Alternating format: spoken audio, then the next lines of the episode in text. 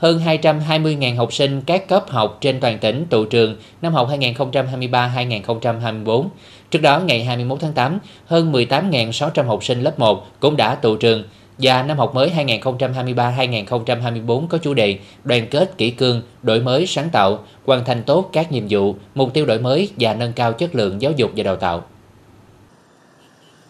Từ hôm nay 28 tháng 8, các trường học trên địa bàn tỉnh đón học sinh quay trở lại chuẩn bị cho năm học mới 2023-2024 sau kỳ nghỉ hè. Khung thời gian năm học mới các bậc học đều có 19 tuần, trong đó số tuần thực học của các bậc có khác nhau. Bậc học mầm non có 18 tuần thực học, bậc tiểu học có 17 tuần, bậc trung học cơ sở, trung học phổ thông và giáo dục thường xuyên có 18 tuần thực học. Cả tỉnh kết thúc năm học vào ngày 31 tháng 5 năm 2024.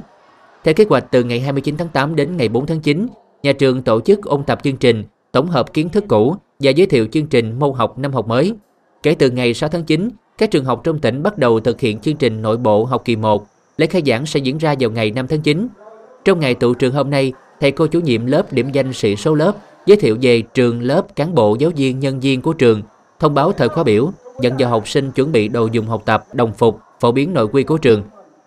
Trong không khí chung của cả nước thì à, nhà trường tiến hành tiếp tục à, thực hiện chương trình giáo dục mới 2018 đối với à,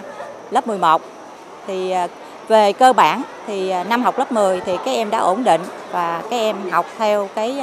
nhu cầu để sau này mình có thể thi được đại học cao đẳng và theo cái hướng phân ban thì năm nay các em tiếp tục ổn định về chương trình, nội dung sách giáo khoa và chúng tôi à, cố gắng là cho các em là thực hành thí nghiệm nhiều hơn à, những cái à, chương trình mới. Hôm nay trụ trường thì nhà trường cũng thấy là rất là phấn khởi, vui tươi. Vì năm nay là năm thứ ba chúng ta thay đổi sách giáo khoa chương trình giáo dục 2018 ở lớp 8 thì nhà trường cũng có được cái thuận lợi cũng như là khó khăn thuận lợi là được sự tâm huyết của thầy cô nhà trường rồi sự ờ, cảm thông của lãnh đạo địa phương cũng như là cha mẹ học sinh thì cái khó khăn thì khó khăn chung thì nhà trường cũng ờ, cố gắng khắc phục khó khăn ờ, để ổn định trong công tác dạy học và hoàn thành tốt cái năm học 2023-2024.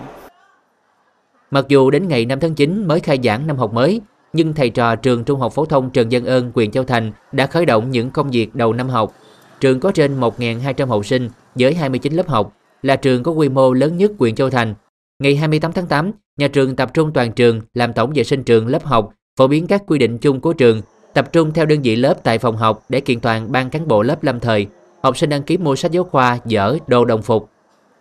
Đối với em, ờ, năm học này là một năm học rất là quan trọng bởi vì đây là năm cuối cấp. Ờ, không chỉ riêng em và những cái bạn ờ, cùng cấp với em thì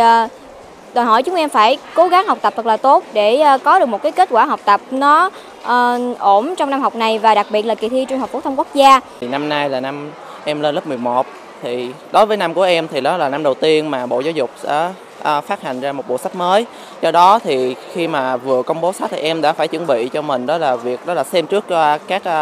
à, quyển sách và sau đó soạn bài sẵn cho mình đồng thời thì trước khi vào học thì em phải chuẩn bị cho mình một tâm lý thật là vui tươi lạc quan và có một sức khỏe học tốt để có thể có một năm học chất lượng nhất.